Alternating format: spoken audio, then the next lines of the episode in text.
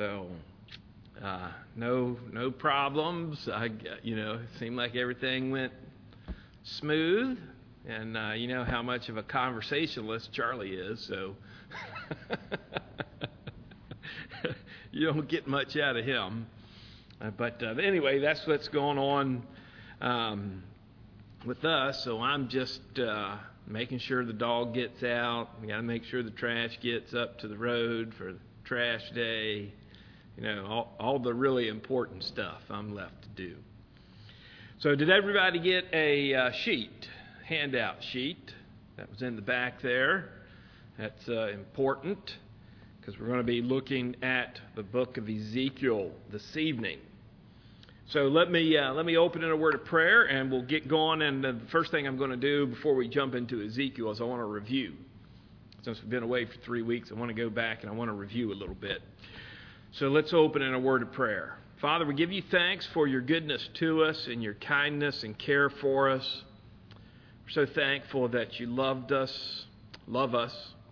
We're thankful that you gave your Son uh, to die for our sins on the cross. And so, Father, we uh, praise and honor you this evening, and we ask for your help as we look at your word. It's our desire to understand it correctly understand it accurately. And uh, Lord, we want to know uh, what you're doing and more about who you are. So um, we're thankful that you have given us the Holy Spirit to help us uh, in these areas and that we have your word that we can look at, that we can study. And so, Father, we commit this time to you this evening, and we pray this in the name of your Son. Jesus Christ. Amen. So, as uh, we have talked about several different times, but it's been a while, so I think about the very beginning of this study on the kingdom of God, where I talked about the kingdom of God being the theme of the Bible. The kingdom of God as the theme of the Bible. And the more I have studied this particular topic, the more I have uh, read what people have written and listened to what others have said, I'm more and more convinced that this is the correct view, that the kingdom of God is the theme of the Bible. And so, what does it mean? What does it mean that the kingdom of God is the theme of the Bible?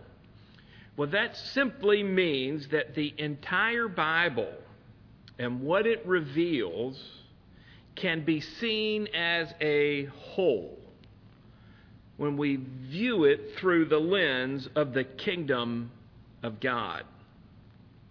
And so when you think about the kingdom of God and then you start thinking about the entire uh, range of the scriptures, you start to see how all these parts come together into one unified whole.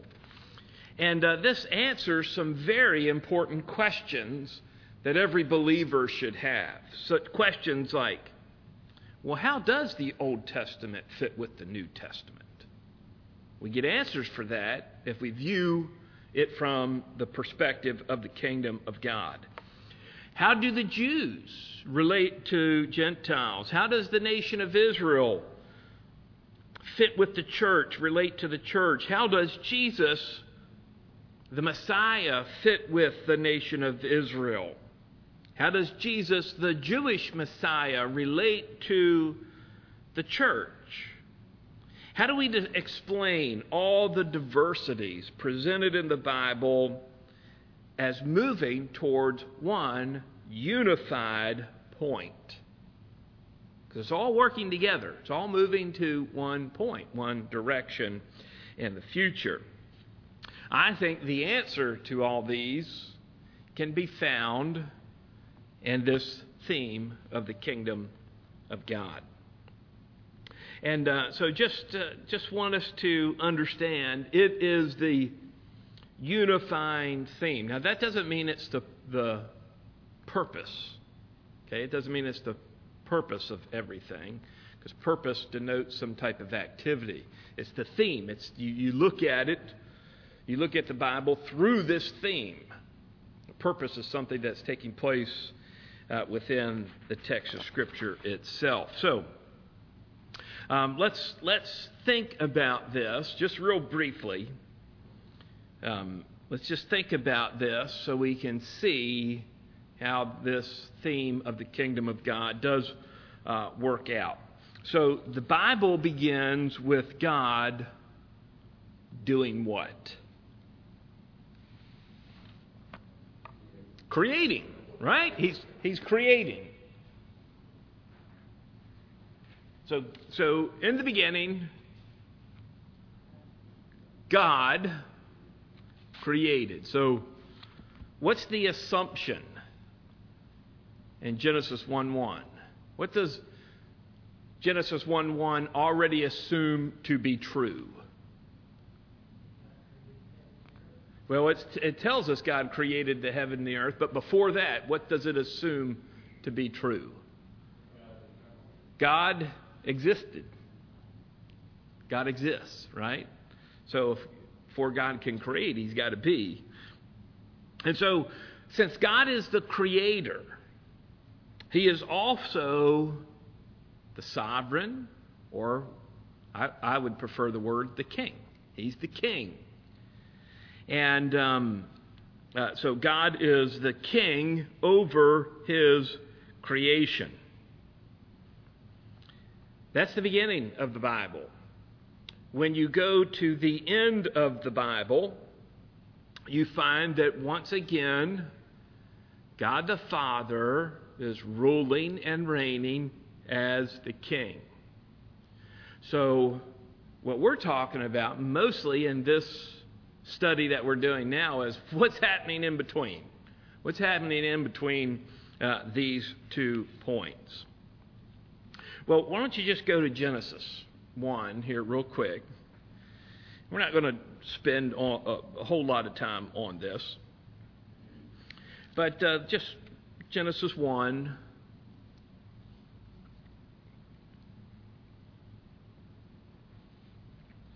and we'll look at this very briefly. So we see in Genesis 1 chapter or Genesis chapter 1 verses 1 through 25 God is acting as the king. He's acting as the creator over his creation. He is ruling personally. This is God the Father is ruling personally and directly uh, over his creation.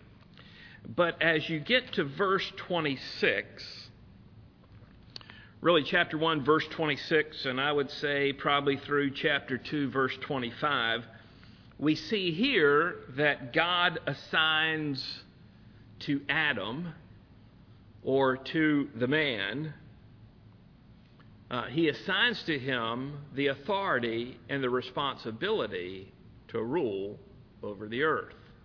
And so we use the term mediatorial ruler. Co regent would be another way that we could put it. He is ruling for God over the earth. So look at verse 26, chapter 1, verse 26. Uh, so God says, Let us make man in our image according to our likeness. So there's something about man that connects him to God and no, uh, in a way that no other creature is connected to God, including angels, made in the image and likeness of God. Uh, the second part of verse 26, God says, Let them, that's man, have dominion over the fish, over the birds, over the cattle, over every creeping thing. So let them have dominion. That's, a, that's an active word, that's a ruling word. Then he goes on and talks about filling the earth in verse 28. He says, Fill the earth and subdue it. Uh, that word subdue has a, it even has the idea of forcefulness to it. It have, have do it, have dominion over the fish of the sea, birds, and so on and so forth. And so we see here that God has assigned to Adam in particular, the first man, this ruling status. Now, when God assigned this ruling status to man, did God cease being God? Did he cease being the ruler of the universe, the sovereign? No, no, no. Not at all. So Adam is ruling under God. That's why we call him a mediatorial ruler.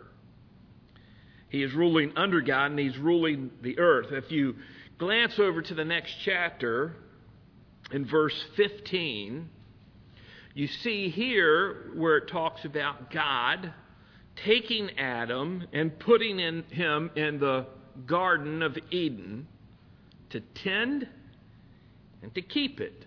Again, this is the act of the ruler. So God is putting him specifically in the Garden of Eden, and Adam is going to be king. We'll just call him king over this area. So, as we go on in chapter 2, we come to verse 19 and 20, we see Adam has the job of naming the animals.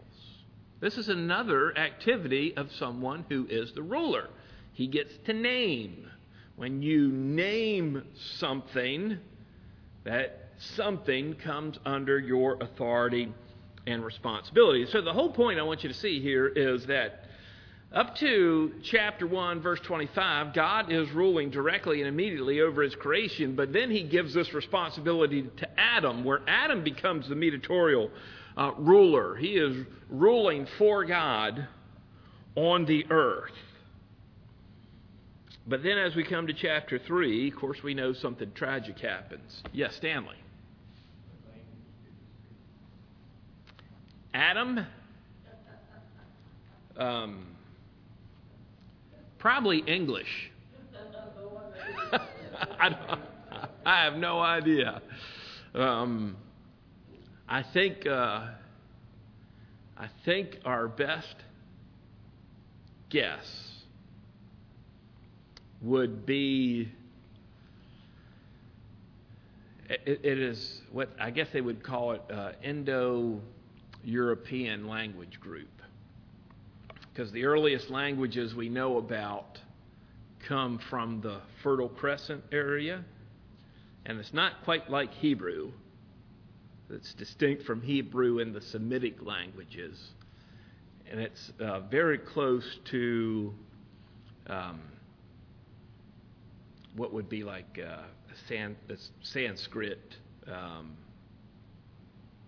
Hittite. I mean, nobody speaks these things today, but it would be very close to the. So they're Indo-Europe, what we call Indo-European language. These language groups that kind of cover part of Europe and part of Asia.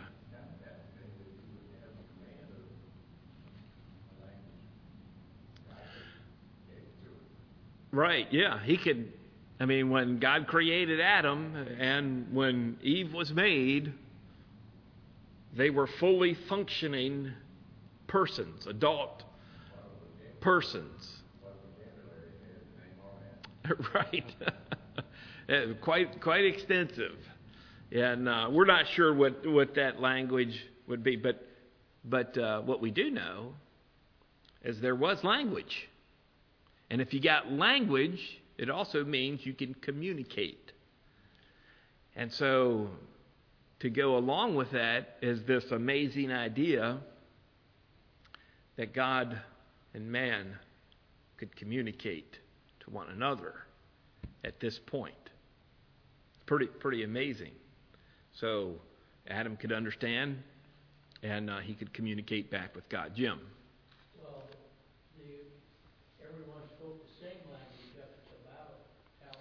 Correct. Correct. Right. And that's where Abram, I think I might even talk a little bit about this, but uh, at, at, least Ab- Abraham's immediate ancestors were probably at the Tower of Babel. I mean, if you go through and you do the chronology, uh, so it's very that's a very interesting thing to think about. But in chapter three of Genesis, we run into this uh, tragic event, the event of sin, and I want us to note that sin changed, but it did not remove Adam's mediatorial role as the ruler. It changed it, it did not remove it. As you can see in chapter 3, verses uh, 16 through 17, actually 17 through 19. 17 through 19. Um, part of the change that takes place is that uh, man is now going to face resistance from the ground. You know, in his rule over the earth, the ground itself, the land, that stuff under our feet, Adam's going to face resistance. He's going to have to deal with weeds. You know, before he didn't have to deal with weeds. There's no pulling weeds in the garden before this. Now he's going to have to pull weeds. Um, we also find in verses 22 through 24 that God expels Adam and Eve from the garden. Now, that means that there's at least one portion of the earth where Adam is no longer allowed to rule over. He's expelled from the Garden of Eden. So it's changed. It, it, it doesn't, this role that Adam has as this mediatorial ruler isn't removed, but it is changed. And so what happens as a result of sin is this mediatorial rule all of a sudden becomes harder. And depending on how you interpret um, the end of Genesis 3:16, where it says, Jesus uh, or the Lord speaking to Eve, "Your desire shall be for your husband; he shall rule over you." I mean, depending on how you understand that, Adam's rule it, it hasn't just changed with the earth itself, but he's going to have trouble with his wife. So he's going to have trouble with other people. So his rule is going to become more difficult with humans and with the earth itself. But he still has the rule. God has not removed that from him. And so, as we continue on in Genesis, Genesis chapter 4 through Genesis chapter 8, we see that man in general, and probably the descendants of Seth in particular, function in the role as mediatorial rulers over the face of the, the earth. So, in, between Genesis 4 and Genesis 8, it's about 1600 years. And the operation of the earth continues on just as is described in Genesis chapter 3. There's going to have these problems, they're going to have these difficulties that are going to go on.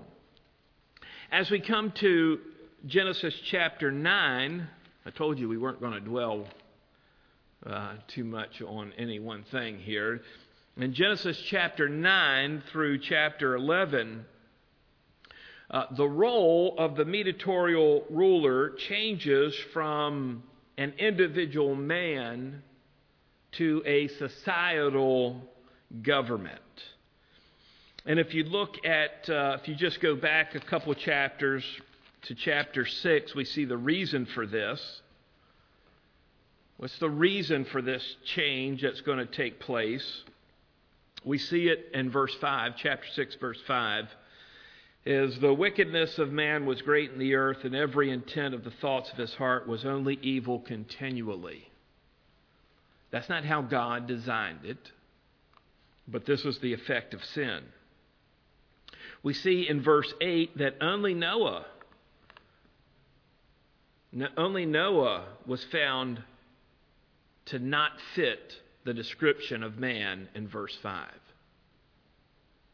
So in verse 5, it tells us that man in general was wicked. Only Noah is exempt from that description. And as we come to chapter 9, we see that uh, this is after the flood. This is after the flood event where God judges uh, the earth.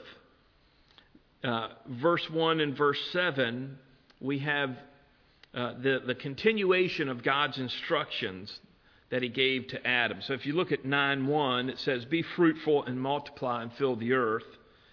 In verse 7, very similar, it says, And as for you, be fruitful and multiply, bring forth abundantly in the earth, and multiply in it. Uh, so there's a continuity with the instructions that God has given man, all the way from Adam even to Noah. But again, while the mediatorial rule remains, there are certain things that have changed within it. So, chapter 9, verse 2. Chapter 9, verse 2. And the fear of you and the dread of you shall be on every beast of the earth, on every bird of the air, on all moving, uh, all that moves on the earth, and on all the fish of the sea, they are given into your hand. So man is still exercising superiority and dominion over the animals, but they're not going to cooperate. They're going to be afraid of man. And of course, this too is where man's um, given the uh, right to eat meat. We see that in verse 3. And so, again, just as this, there was a change after sin, with Adam's rule, where the ground was going to produce weeds, and it seems like he was going to have difficulty in the relationship with his wife. Here, after the flood, even though God is continuing man's mediatorial role as ruler over the earth, things on the earth are going to change. Animals now are going to be afraid of man, and man's going to be able to eat animals. If you would just glance real quick, this is kind of my first rabbit trail, at verse 20, 920. Verse 920. I thought this was very interesting. I haven't, didn't really notice it before. And Noah began to be a farmer. Literally, it's not farmer. Literally, it is a man of the earth man of, we might say, a man of the soil. He, be, he be, began to be a farmer and he planted a vineyard. Now, that, the fact that he planted a vineyard tells us what it means to be a man of the earth. Um, so it, it's interesting. This is an interesting statement about Noah because if he begins to be a farmer here, what was he before? You know, what, what was he before? Well, he's a shipbuilder. he, he was a shipwright. Well, at least he built one ship. That's it. But anyway, interesting question. He began to be a farmer here. Um, that's got nothing to do with the kingdom of God, but it's still interesting to notice some of these things.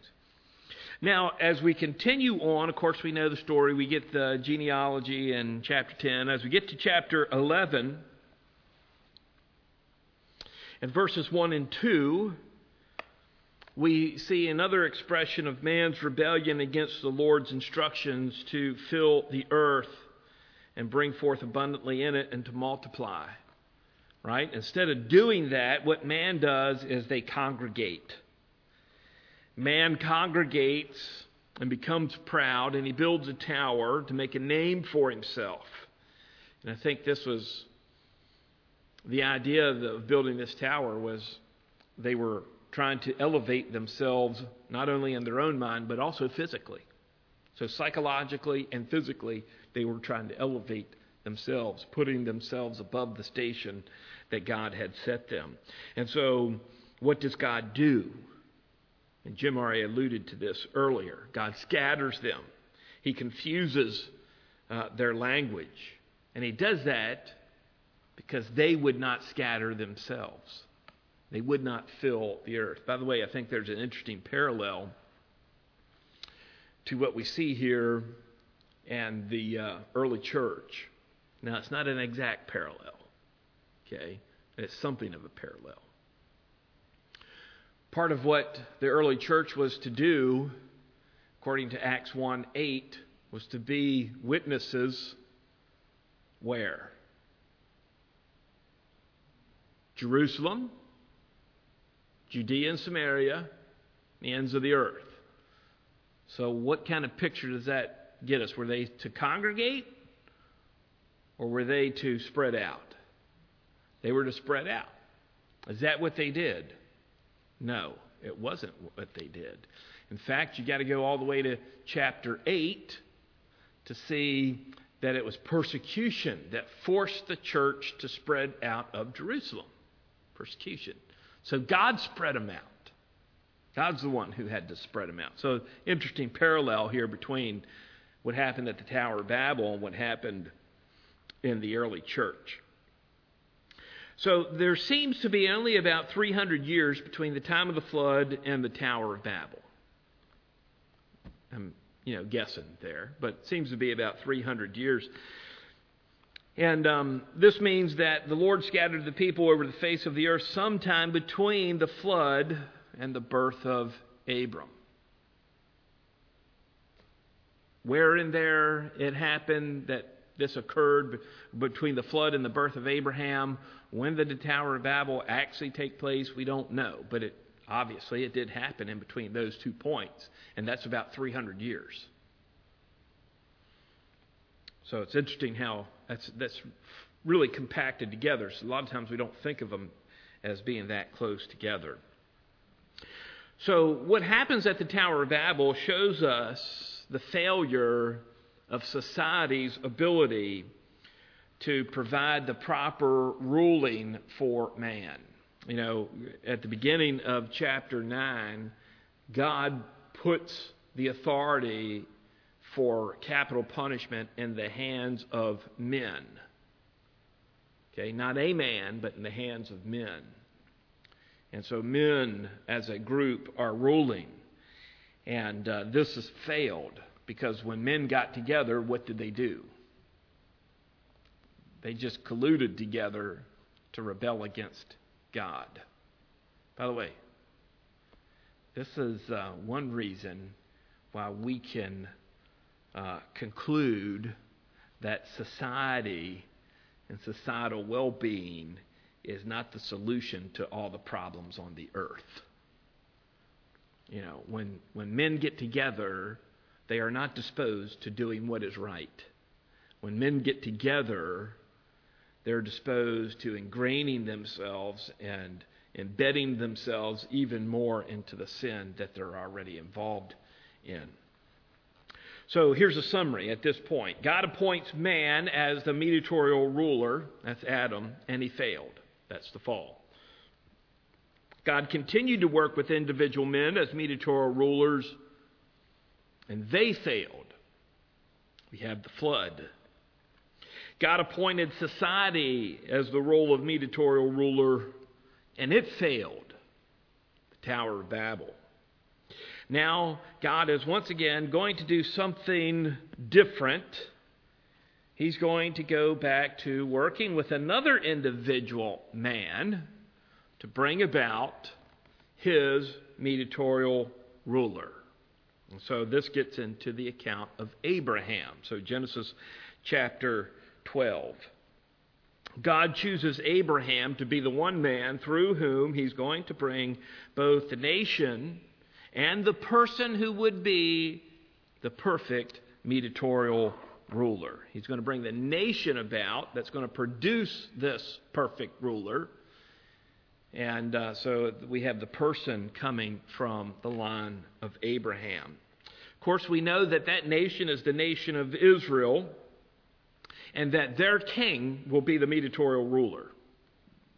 The person that will come from Abraham, we know, will be Jesus the Messiah, who will be the perfect mediatorial ruler when he comes into his kingdom. And as one goes through the rest of the Old Testament, part of what it is doing is showing us how God is working to bring about his plan for his perfect mediatorial ruler. It's part of what the Old Testament is telling us. is God has made this plan and He's working this plan out, and um, man can't thwart it. Even the wickedness of men. Uh, you think about all the wicked kings that were in Israel and Judah. They can't knock God's plan off the rails. In the New Testament, we see how the church and the Gentiles fit in with what God is doing with regard to this coming mediatorial ruler, this perfect ruler. And so ultimately, history uh, it comes very close to its end with the mediatorial kingdom. And that is the kingdom of the Lord Jesus Christ. We, we call it the millennium a lot. Okay? That thousand year reign of Christ, where Christ is the perfect mediatorial ruler. He is the last Adam. Why do you think he's called the last Adam? First Adam was the first mediator. Christ will be the last mediator. Because after Christ's thousand year rule, 1 Corinthians chapter 15 tells us he hands his kingdom over to the Father. And now God the Father rules directly and personally over his creation, the new heavens and the new earth. And that is in what we call the eternal state. Okay, so that's the big picture of the kingdom, the idea of the kingdom, and how it runs from the beginning to the end. So in the beginning, God is personally and directly ruling over his creation, and at the end, God is ruling personally and directly over his creation. In between, God has appointed man to rule over his creation. And we see this cycle of men ruling and failing, ruling and failing, ruling and failing. And God then has this plan where He's going to bring about His perfect ruler on earth, the Lord Jesus Christ, when He comes as King and establishes His kingdom. So it's very interesting to think about. You start with Adam, then you get failure. God starts over, so to speak. He starts over with a man, Noah. Failure. And God chooses another man, chooses Abraham. And he establishes this covenant with Abraham, in which his nation is going to be the nation that he will bless. And it's going to be through that nation that the rest of the earth, the peoples of the earth, will be blessed. So, uh, this is all part of the kingdom. Okay, so does that uh, kind of bring us up to thinking in terms of the kingdom again? And of course, uh, what we've been doing over the past how many weeks is we've been looking at uh, the Old Testament right now, in particular, of how we see this idea of the kingdom being uh, displayed and working itself out through these Old Testament books. So turn to Ezekiel. So we're in the prophets, and we're taking these prophets in a roughly uh, chronological order. And so we're in Ezekiel now. And uh, we're going to we're going to start in uh, chapter 8. We're going to start in chapter 8. You can see that on your notes. So, this uh, book of Ezekiel can be divided into three large sections. In chapters 1 through 24, we have God's judgment on Judah. In chapters 25 through 32, we have God's judgment on Gentile nations. Then in chapter 33 to the end of the book, we have uh, God's blessing on restored Israel. Okay, so we got judgment on Judah, judgment on Gentile nations, and then God's blessing on restored Israel. So in, in chapters 8 through 11, we have the account of the glory of the Lord leaving the temple. Okay, the glory of the Lord is leaving the temple. And we might ask, well, what in the world does that have to do with the kingdom? Because when God established the nation of Israel, okay, and so the nation of Israel is being established as they come out of Exodus. Uh, before, or come out of Exodus, come out of Egypt in the Exodus. Uh, before they come out of Egypt, they are just a big people group. They're essentially a very large tribe. Everybody's related to Jacob. Remember how many people go down to Egypt? 70. 70 go down to Egypt. They're all related to Jacob. They're all Jacob. It is Jacob's family who goes down to Egypt. And the Lord blesses them, and they multiply greatly while they're in Egypt. And so, as they come out of Egypt, they become a nation. And Moses is the ruler of that nation. And, and this is God's chosen people. And God is going to be their king. He's going to be the one who rules over them. But interestingly enough, God also makes allowance for them to have an earthly king. And it's going to be through this nation, the nation of Israel, that God is going to exercise his rule and plan for the world. And so Israel becomes this idea of the mediator, the mediatorial ruler over the earth, especially with the king of Israel acting as the mediatorial ruler. And so God's um, glory rests with the nation. It's on the nation of Israel. Now, where did it rest in particular? When, when the nation of Israel comes out and they go to Mount uh, Sinai and they get the Ten Commandments and all that, what else were they given when they got the Ten Commandments? They were told how to build the tabernacle. They're given all the details of the tabernacle. And uh, so you got the tabernacle. Now, what's the center point of the tabernacle? The absolute central, it's not the, it's not physically or spatially the center, but it is the focal point of the tabernacle. What, what is it? It's a piece of furniture. What is it? The ark, the ark of the covenant. What dwelt on the ark of the covenant? The glory of the Lord. The glory of the Lord settled on the ark of the covenant. And that was displayed how? How did the people know the glory of the Lord was there? The cloud, the, the pillar of cloud by day and pillar of fire by night. So keep that in mind. Now, in Ezekiel chapter 8, the glory of the Lord is going to be departing the temple. Okay? So the glory has been there from the tabernacle on, and now the glory is going to depart. So look at here real quick. Chapter 8, verse 1 And it came to pass in the sixth year, in the sixth month, on the fifth day of the month, as I, that's Ezekiel, sat in my house, he's got his own house, with the elders of Judah sitting before me, that the hand of the Lord fell upon me there. So this is September 17th, 592 BC. September 17th, 592 BC. That's the sixth year, sixth month, fifth day. It's the sixth year of Jehoiachin's exile. That's the sixth year. Okay?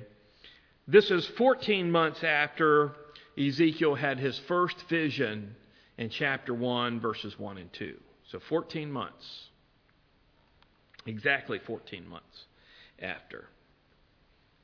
And as you get down to verse 3 here, we see the idolatry of the people. It says here, He stretched out the form of a hand, and He took me by the lock of my hair, and the Spirit lifted me up between earth and heaven, and brought me in visions of God to Jerusalem, to the door of the north gate in the inner court, where the seat of the image of jealousy where this image of jealousy was, which provokes to jealousy. Now, this is a reference to an idol of jealousy that we'll see repeated uh, a little bit later on here. So we, we get the image here that Ezekiel is at home in Babylon. He's with the elders of Judah. These are the elders, these are the leaders of the nation in exile. And in a vision, the Holy Spirit brings Ezekiel to the entrance of the north gate of the inner court, somewhere close to the, uh, the inner court, but he's on the north side. He's on the north side. So that's not the main entrance. Main entrance is on the east side. So he's on the north side. And so Ezekiel is probably standing in the outer court looking in towards the inner court by uh, the north gate. And what he sees there is this idol, the seat of the image of jealousy, this idol of uh, jealousy that is uh, that he sees there. And um, this is probably something like an Ashtoreth pole something like that. And uh, you'll remember, maybe, from our study of the kings, and we had King Manasseh, and uh, he, he wasn't that good of a guy, but at the end of his life, he repented. And one of the things he did is he uh, took down these idol worshiping, pole, you know, the poles, the Asherah poles that they would use to worship he took it down. Um, but then these poles got put back up, and they were removed again and burned by King Josiah. But apparently, someone had a new one made and put back up again. And I think the fact that when Ezekiel sees these things, it's a indication that the children of Israel have continued to indulge in idolatry. Even as uh, their kings have at times repented and had reformed, the people of the nation of Israel had continued to practice idolatry. And, and so I think that's what we're, the image that we're seeing here. This is what is being uh, uh, um, shown to Ezekiel here is the great idolatry of the people. Now, in verse 4, we're introduced to the glory of the Lord. It says, Behold, the glory of the God of Israel was there.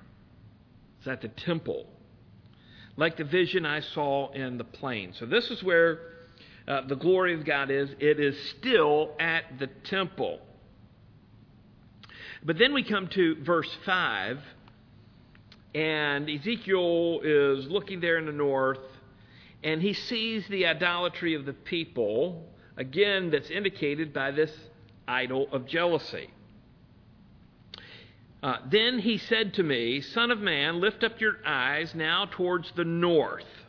So I lifted up my eyes towards the north, and there, north of the altar gate, was this image of jealousy, this idol of jealousy, in the entrance so fixated on this thing because of its, its whole representation is an affront to God. It's an abomination to the Lord. And so here we have it's the idolatry of the people. Then in verses 7 through 13, we see the idolatry of the leaders. The idolatry of the leaders. It says in verse 7 So he brought me to the door of the court, and when I looked, there was a hole in the wall. Then he said to me, Son of man, dig into the wall. Then I dug into the wall, and there was a door. And he said to me, Go in and see the wicked abominations which they they are doing. So, who's the people who would be doing something in the inner court? Who's, who's the ones who actually worked in the inner court? Starts with a P. Priests. Priests. Okay? So it says, See the wicked abominations which they are doing there. So I went in and saw, and there, every sort of creeping thing, abominable beasts, and all the idols. So I would take that as probably there's unclean animals in there. And all the idols of the house of Israel portrayed all around on the walls. And there stood before them seventy men of the elders of the house of Israel, and in their midst stood Jaazaniah, the son of Shaphan. Each man had a censer in his hand. A thick cloud of incense went up. Then he said to me, Son of man, have you seen? That's a key phrase in this chapter. Have you seen? And he says, Have you seen the elders of the house of Israel, uh, what the elders of the house of Israel do in the dark, every man in the room of his idols? For they say, The Lord does not see us, the Lord has forsaken the land. And so they're committing great abomination. So Ezekiel looks in, he looks into the inner court, digs through the wall, and he finds unclean animals and more idols and more idolatry there. He sees the leaders of the nation. He sees that they have abandoned God and now they are worshiping idols. Ezekiel knows one of these men by sight Jaazaniah, however you say his name. He knows him by sight. This man's family plays an important role in the nation of Israel at this time. His father, who we're told here, is Shaphan.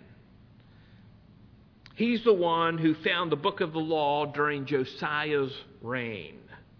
2 Kings 22, verses 3 through 13. Shaphan had four sons. Son number one is Ahikam.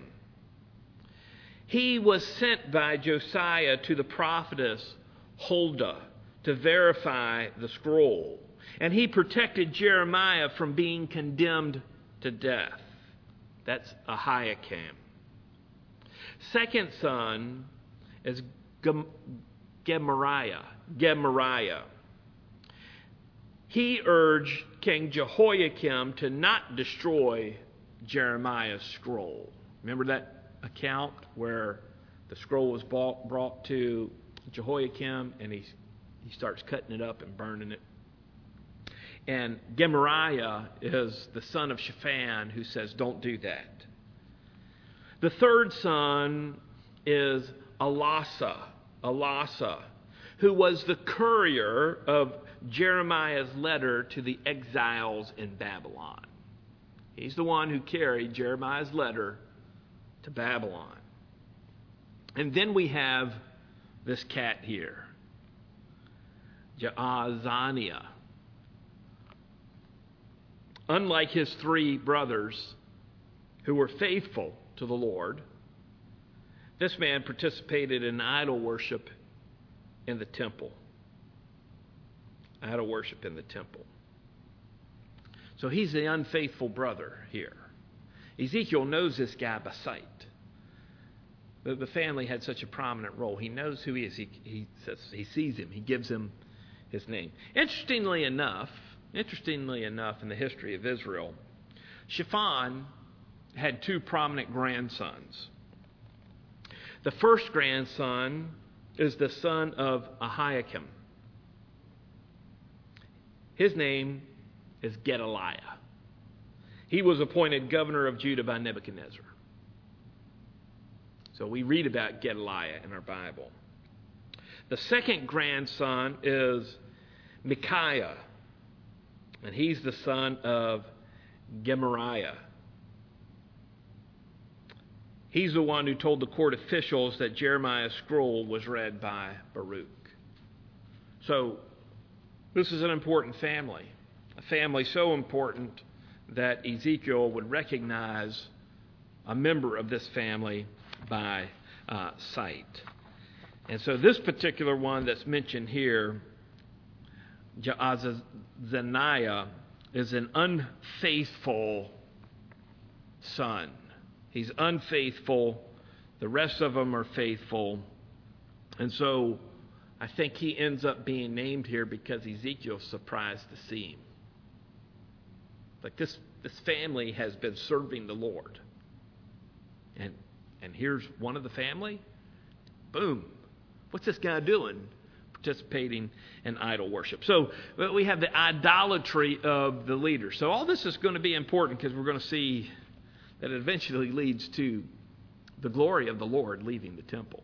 So the people are committing idolatry. The leaders are committing idolatry. In verses 16 through 17, excuse me, verses 14 through 15, we see that the women are committing idolatry. Okay, they're there weeping for Tammuz. Tammuz, that's an idol. Okay, they're, they're weeping over it, this thing. In verses 16 through 17, we see that the men are committing idolatry. So the, the initial thing we see is all the people are committing idolatry, and then the Lord shows Ezekiel how each part of the nation, from the leaders to the women to the men, are all committing idolatry. And then in verse 18, we're told, because of this, the Lord is going to act. Verse 18 says, Therefore I also will act in fury. My eye will not spare, nor will I have pity. And though they cry in my ears with a loud voice, I will not hear them. So the Lord is going to act, and He's going to bring punishment on them. Now, as we give, get to chapter 9, we see that the glory of the Lord starts to move. It starts to move. Notice in verse 3 that the glory of the Lord goes up from the cherubs who were on the ark to the threshold. Verse 3. Now the glory of the Lord had gone up from the cherub where it had been. So remember, on the top of the ark is the, the lid is the mercy seat, and there are two cherubs, cherubim, two cherubs there. This is where the glory of the Lord resided. So when it says going up from the cherub, it's talking about he left the mercy seat. The glory of the Lord left the mercy seat where it had been, and it goes to the threshold of the temple. Okay, it goes to the threshold of the temple. And uh, what we see in the following verses here, uh, all the way to the end of the chapter, is that the Lord commands for the execution of the idolatrous people. And uh, so it mentions uh, these beings. We see the first one mentioned here at the end of chapter 3. It says, And he called to the man clothed with linen, who had a writer's inkhorn at his side. So this is one of them, and, and so he's got a, this uh, pen. Okay, this is the precursor to the ballpoint pen. Right? He's got an inkhorn, so he can write. Okay? And he tells this guy, he tells this particular one, he says, Go throughout the city and mark, put a mark on the forehead of all the ones who are mourning and weeping over the idolatry of the city. Okay, so he says, if I can paraphrase, the Lord says to this guy, Go mark the foreheads of everyone who is still faithful, everyone who is grieved about the idolatry taking place in the temple and Jerusalem. So that's what he does. He goes about and he marks them, and everybody who doesn't have this mark are killed. Now, I find it very interesting that these people who are spared, who are faithful, receive a mark on their forehead. This plays a very important role in the book of Revelation. Very important role. In Revelation chapter 7, verse 3, the 144,000 receive a mark on their forehead that seals them. It's a sign, it's a seal uh, that they are the Lord's. In chapter 9, verse 4 of Revelation, those with the mark on their forehead, and it's talking about the 144,000, are exempt from the judgment of the fifth trumpet. In chapter 13, verse 16, the false prophet uses a mark on the forehead for those who are going to buy and sell on the earth. So, isn't that interesting? Up to this point, this mark on the forehead is something that indicates some type of faithfulness to the Lord or servant of the Lord, something like that. And then the false prophet takes it and turns it around and counterfeits it. Which, by the way, we know this is how Satan operates, right? He takes good things that the Lord gives, things that uh, we see that the Lord does, and he counterfeits it. That's why we have Christ and the Antichrist. Because he's very much, a, the Antichrist is very much a messianic figure. I mean, he is a Messiah, but he's just an anti Messiah. In chapter 14, verse 1, we see that the mark on the forehead of the 144,000 is the name of the Father. The name of the Father. In uh, chapter 14, verse 9, the mark of the beast uh, means if you took the mark of the beast, it means you're going to receive the wrath of God, not the deliverance of God. And finally, in chapter 22, verse 4, the name of God is put on the foreheads of all those in the eternal state. So, those of you who would never think about getting a tattoo, when you get to the eternal state, it seems like everybody's going to have a tattoo on their forehead. so you're going to have the, you're going to have this mark on your forehead in the eternal state. Now, I think it's very interesting because this mark of the beast is said is to be the number and the name of the beast. Number and name. And it, and it says in chapter 14, verse 1, that the mark on the forehead of the 144,000 is the name of God. It's the name of the Father. So, what's the name of the Father? Yahweh. That's his name. So the mark of the beast is a name and a number. And uh, if, if you ever want to try to think about something that you can't come to a conclusion on, we know the number of the beast is 666. It's interesting if you, you know, Hebrew doesn't have numbers, letters equal numbers. So that you know, certain letters equal certain numbers. Certain letters equal a ten, tens. Certain letters equal hundreds. That's how they that's how they work it. Um, Greek isn't like that. When Greek doesn't have numbers either, but Greek writes its numbers out. There's no symbols. It doesn't use symbols for those numbers. And uh, the the number um, of the beast, if you just try to do the alphabetic value for 666, it possibly has something to do with the idea of a veil. Some, you know, someone who veils. I would think if that's got anything to it, it might be that the Antichrist veils the truth from people. Veils. This is exactly what Satan does in uh, 2 Corinthians chapter 4 puts a veil over the eyes of people so that they won't believe the truth. Um, so it's interesting to think about. But anyway, we see that the glory of the Lord has moved. And in chapter 10, chapter 10, verses 1 through 17, I'm not going to read that, but the glory of the Lord is at the threshold preparing to leave. We see in verse 4 it says, Then the glory of the Lord went up from the cherub, and my Bible inserts, and paused over the threshold of the temple. Okay, so it's, it's stating where the glory is. Now, in verses 5 and 11, verse 5, it describes the sound of wings. When do wings make sounds? When they're moving when it's got these wheels that are moving. So I think all this is preparing for movement here, the movement of the glory of the Lord.